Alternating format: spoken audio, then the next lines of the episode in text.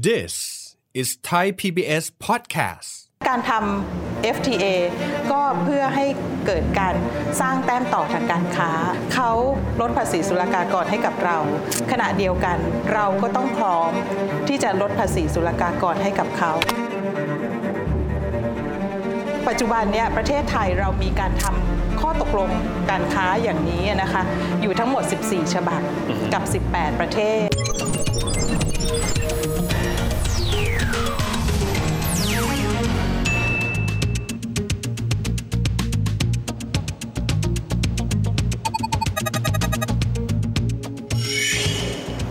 วัสดีครับท่านผู้ชมครับ ยินดีต้อนรับเข้าสู่รายการเศรษฐกิจติดบ้านนะครับ วันนี้เราจะมาคุยถึงศัพท์ที่คนไทยได้ยินบ่อยๆ แต่อาจจะบอกว่าเอ๊ะแล้วในตัวรายละเอียด เขาเป็นยังไงกันแน่ นั่นคือคำว่า FTA Free Trade Agreement หรือว่าข้อตกลงการค้าเสรีนะครับ เราได้ยินบอกว่าถ้าเกิดว่ามีการเซ็นกันเข้าไปแล้ว จะทำให้ไทยนั้นมีโอกาสในการค้าขายกับต่างประเทศที่ดีขึ้นด้วย แต่ขณะเดียวกันหลายฝ่ายก็บอกมันก็มีข้อห่วงกังวลนะครับ วันนี้จะมาคุยเรื่องนี้กันนะครับกับอธิบดีกรมเจรจาการค้าระหว่างประเทศ ท่านอรมนทรัพย์ทวีธรรมท่านอธิบดีสวัสดีครับ สวัสดีค่ะ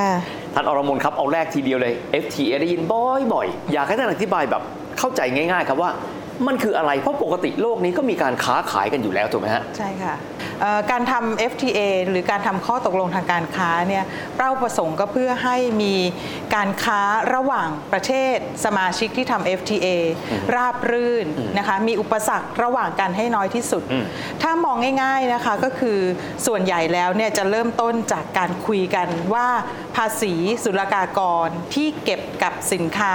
นำเข้าเนี่ยควรจะลดลงนะคะจนเหลือ 0%หรือว่าไม่เก็บนะคะ แล้วก็ตั้งเป้าว่าปกติอะค่ะ สินค้าที่ค้าขายระหว่างกันเนี่ยมันจะมีเยอะมากบางทีเป็นหมื่นรายการนะคะเขาก็ตั้งเป้าว่าถ้าเป็นไปได้เนี่ยทุกรายการในที่สุดเนี่ยจะไม่มีการเก็บภาษีระหว่างกันนะคะ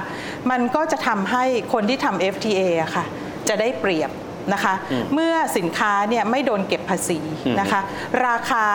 ก็สามารถขายได้ในราคาที่ถูกกว่าโอ้คู่แข่งขันครับซึ่งอาจจะมาจากประเทศที่ยังถูกเก็บภาษีศุลกากรอยู่นะคะโอ้เพราะฉะนั้นการทำ FTA ก็เพื่อให้เกิดการสร้างแต้มต่อทางการค้าระหว่างประเทศสมาชิกที่ทำ FTA นะคะ แล้วต้องเรียนง่าย ๆว่า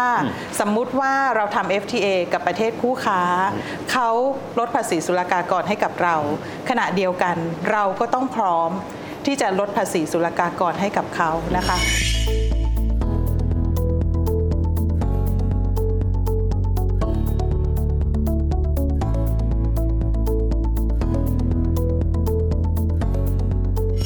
จจะมีคำถามว่าเอ๊ะแล้วเราจะเลือกยังไง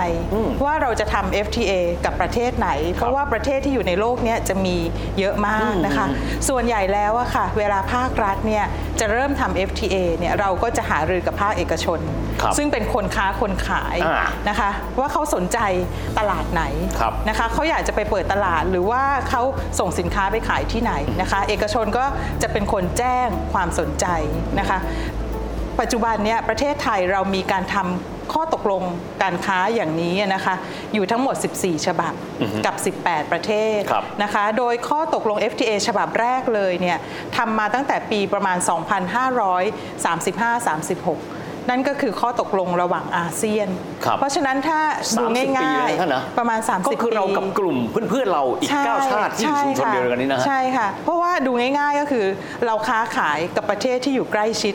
เรามากที่สุดครับไม่ว่าจะเป็นเอ่ออย่างเช่นเวียดนาม สิงคโปร์มาเลเซียอืมก็คือสมาชิกอาเซียน เราก็เริ่มจากประเทศนั้นนะนะคะอืมแล้วก็ถัดมาเนี่ยเราก็ดูเอ๊ะคู่ค้าของเราสำคัญสำคัญที่เป็นตลาดส่งออกของเราคือใครนะคะ สมัยก่อนเนี่ยอย่างญี่ปุ่นเป็นประเทศคู่ค้าสำคัญครับนะคะ เราก็ทำ FTA กับญี่ปุ่นกับจีนครับนะคะ เป็นต้นอันนี้ก็เป็นประเทศที่เราเลือกทำ FTA ค่ะครับ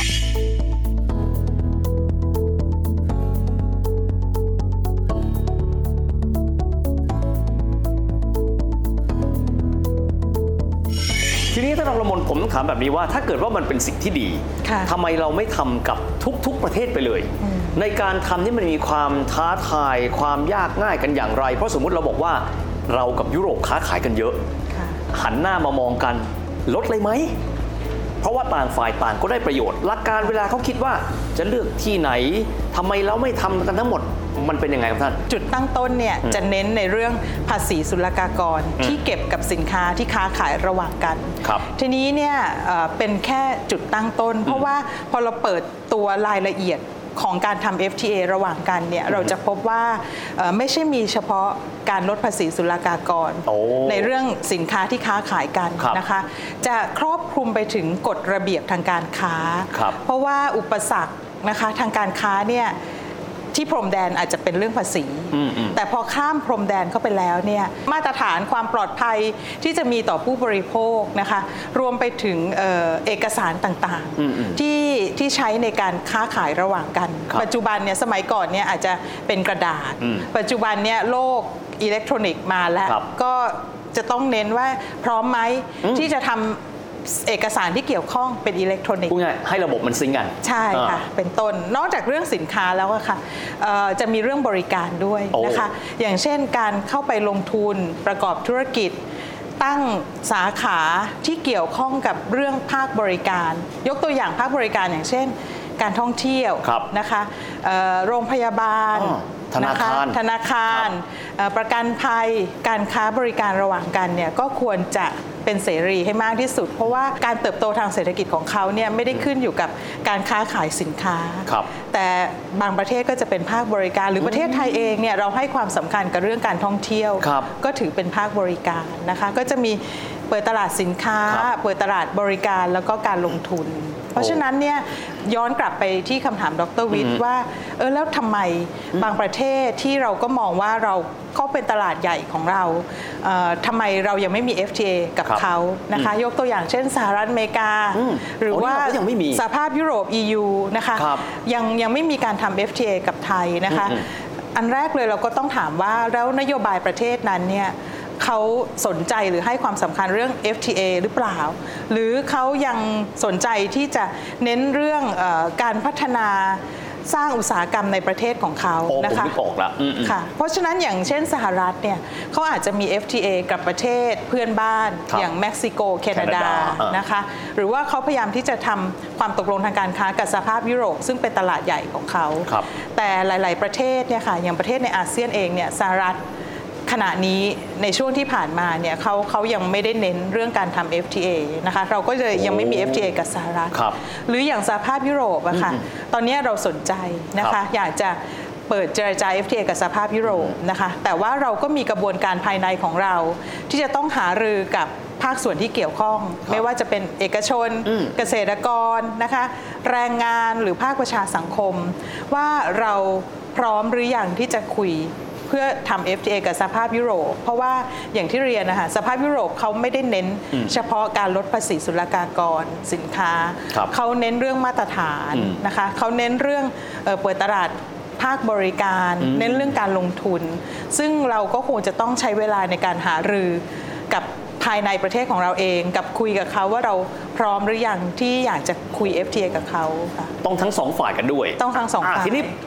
ถ้าผมฟังมาแล้วเนี่ยเอาภาพกว้างๆก่อน FTA มันจะเสริมแต้มต่อให้กับเราในการค่ะค้าขายกับต่างประเทศค่ะเพราะว่าเอาภาษีก่อนก็จะค่ะต่ำลงมาค่ะทีนี้ครับท่านบ้านเราเนี่ยมีเอ่อ FTA กับประเทศและกลุ่มประเทศไหนบ้างค่ะและอีกอย่างตอนนี้ไม่พูดไม่ได้ครับ บางประเทศเช่นกรณีเวียดนามหลายคนมองว่าในแง่ของการแข่งขันระหว่างเรากับเขาค่อนข้างเข้มข้นค่ะถ้าเปรียบเทียบกันระหว่างไทยกับเวียดนามครับในแง่ของ FTA บ้านเรามีสักกี่ฉบับ บ้านเขามีสักกี่ฉบับ และ performance ในแง่การส่งออกสินค้าทั้งสองประเทศเปรียบเทียบกันแล้ว จะได้เห็นชัดเจนนะฮะ เป็นยังไงบ้างท่าน FTA ที่เราทำปัจจุบันเนี่ยเรามีอยู่ทั้งหมด 14 ฉบับ14กัฉบับ18 ประเทศนะครัคะบ18 ประเทศเนี่ยก็คืออาเซียน 9 ประเทศครับนะคะแล้วเราทำกับจีนซึ่งเป็นตลาดใหญ่ ครับญี่ปุ่น อืมเกาหลีใต้ ครับ อินเดียโอ้ นะคะออสเตรเลียนิวซีแลนด์ครับ แล้วก็ฮ่องกง ครับ แล้วก็ข้ามไปฝั่งประเทศในทวีปอเมริกาเนี่ยเรามี FTA กับชิลีและเปรูอเมริกาใต้นะฮะใช่อ๋อผมในอเมริกาใต้รับนะคะซึ่งเอ่อในประเทศเหล่านี้นะคะที่รวมเป็น 18 ประเทศเนี่ยสมี 2 ตะกร้าแล้วกันอืมอืมตะกร้าหนึ่งเนี่ยเป็นตะกร้าที่เราทำแค่ 2 ฝ่ายกับประเทศนั้น อย่างเช่น ไทยญี่ปุ่น ไทยอินเดียอ๋อเป็นประเทต้ศนประเทศต่อประเทศ ประเทศต่อประเทศ แต่ขณะเดียวกันเนี่ยค่ะเราทำในนามอาเซียนด้วยอ๋อออย่าง FTA ที่เราทำในนามอาเซียนก็จะมีอาเซียนจีนครับอาเซียนอินเดีย อาเซียนญี่ปุ่นอาเซียนเกาหลีใต้อ๋ออันนี้กลุ่มต่อประเทศละใช่อ๋อค่ะมีแบบนี้กันด้วยใช่ค่ะใช่ค่ะซึ่งถ้าเราคิดว่า 18 ประเทศที่เรามี FTA ด้วยเนี่ยค่ะคิดเป็นสัดส่วนอ่ากับการค้าที่ไทยค้ากับโลกเนี่ยอย่างปีที่แล้ว 2564 เนี่ยจะอยู่ที่ประมาณ 63.5 เปอร์เซ็นต์ครับนะคะนั่นก็หมายความว่าประมาณร้อยละอืม37นะคะเป็นการค้าขายกับประเทศที่เราไม่มี FTA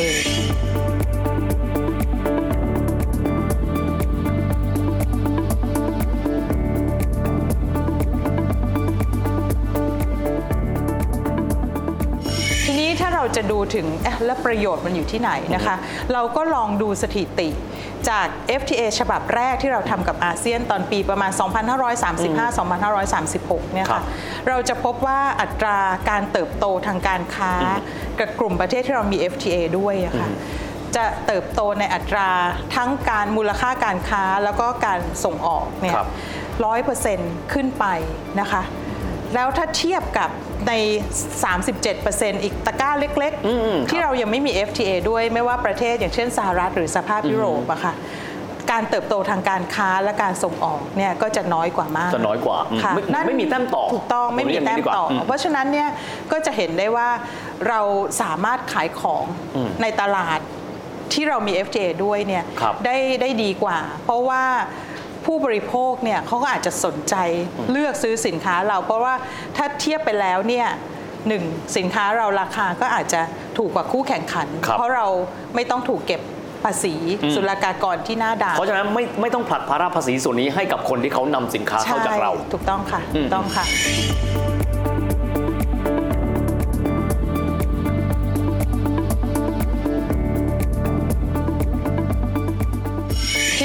มีคำถามว่าเอ๊ะแล้วถ้าเราเทียบ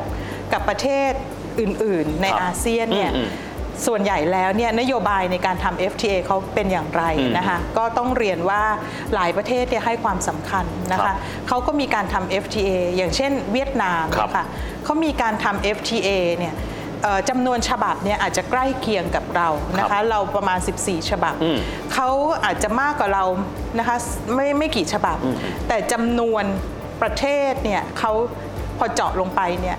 เอ่อของเวียดนามเนี่ยจะมีประเทศที่เขาทำ FTA ด้วยอะประมาณมากกว่า 50 ประเทศขึ้โอ้นโหไปของเรา 18 เขามากกว่า18ใช่ เพราะว่าเวียดนามอะค่ะสองปีที่ผ่านมาเนี่ยเขาประสบความสำเร็จในการทำ FTA กับสหภาพยุโรปหรือว่า EU 50เพราะฉะนั้นของเขาก้อนเดียวก็ 20 กว่าประเทศเข้าไปแล้วใช่ประมาณ 27 ประเทศไปแล้วครับ ค่ะก็ก็อาจจะเกิดคำถามว่าเอ๊ะแล้วทำไมเรายังไม่ทำ FTA กับนั่นนั่น EU นั่นสิครับนะคะคำตอบก็คือเราเนี่ยเคยเปิดการเจรจา FTA กับ EU อืมนะคะ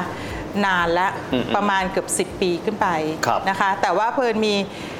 สถานการณ์ทางการเมืองของบ้านเรานะคะทำให้ FTA ที่เราเคยทำกับ EU เนี่ยต้องหยุดชะงักชะลอไปก่อนนะคะชะลอไปก่อน แล้วขณะนี้ก็เป็นนโยบายของรัฐบาลนะคะท่านรัฐมนตรีว่าการกระทรวงพาณิชย์ท่านจุรินทร์ท่านก็ให้ความสำคัญนะคะ เราก็อยู่ระหว่าง พูดคุยกับสหภาพยุโรปว่าเราสนใจจะฟื้นการเจรจา FTA ทีเนี้ยเอ่อประเด็นก็คือว่าสหภาพยุโรปก็บอกว่า FTA ที่เราจะคุยกันในอนาคตเนี่ยต้องเป็น FTA รุ่นใหม่แล้ว จะมีเรื่องอย่างเช่นพาณิชย์อิเล็กทรอนิกส์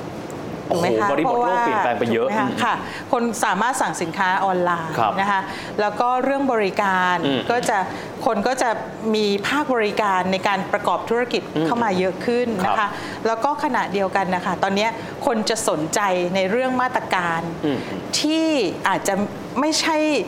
เกี่ยวข้องกับการค้าโดยตรงแต่เข้ามาเชื่อมโยงครับเช่น มาตรการที่เกี่ยวข้องกับสิ่งแวดล้อม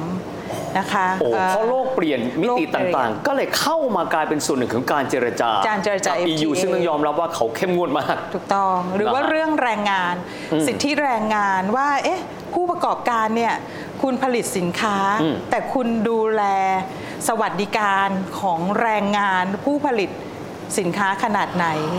คือตอนนี้ไม่ใช่มิติแค่ว่าราคาสินค้าเท่าไหร่ลดเท่าไหร่ แต่ว่ายังมีกระบวนการ traceability การตรวจสอบย้อนกลับค่ะมาตรการใช่อื่นค่ะอีกเยอะแยะ จริง ๆ อยากคุยกับท่านยาวกว่านี้ แต่ทีมงานบอกว่าเวลาหมดแล้วนะยังไงก็ตามครับ เดี๋ยวโอกาสหน้าจะได้เชิญท่านมาคุยกันอีกทีหนึ่งนะครับ ถึงเรื่องของ FTA ประเด็นใหญ่ของบ้านเรากันเลยนะครับสำหรับวันนี้ต้องขอบคุณท่านอรมนนะครับอ่าสวัสดีค่ะ วันนี้ครับได้กุญแจไปไขข้อข้องใจนะครับว่า FTA ในไส้จริง ๆ แล้ว มีความซับซ้อนแต่ไม่ยากต่อความเข้าใจจนเกินไป เกี่ยวข้องกับพวกเราทุกคนกันเลยนะครับ ส่วนรายละเอียดอื่น ๆ หวังว่าโอกาสหน้าจะได้คุยกับท่านอีกสำหรับวันนี้เวลาหมดลงแล้วพบกันใหม่โอกาสหน้า สวัสดีครับ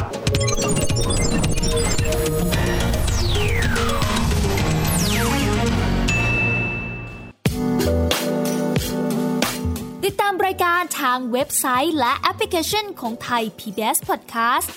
Spotify SoundCloud Google Podcast Apple Podcast และ YouTube Channel Thai PBS Podcast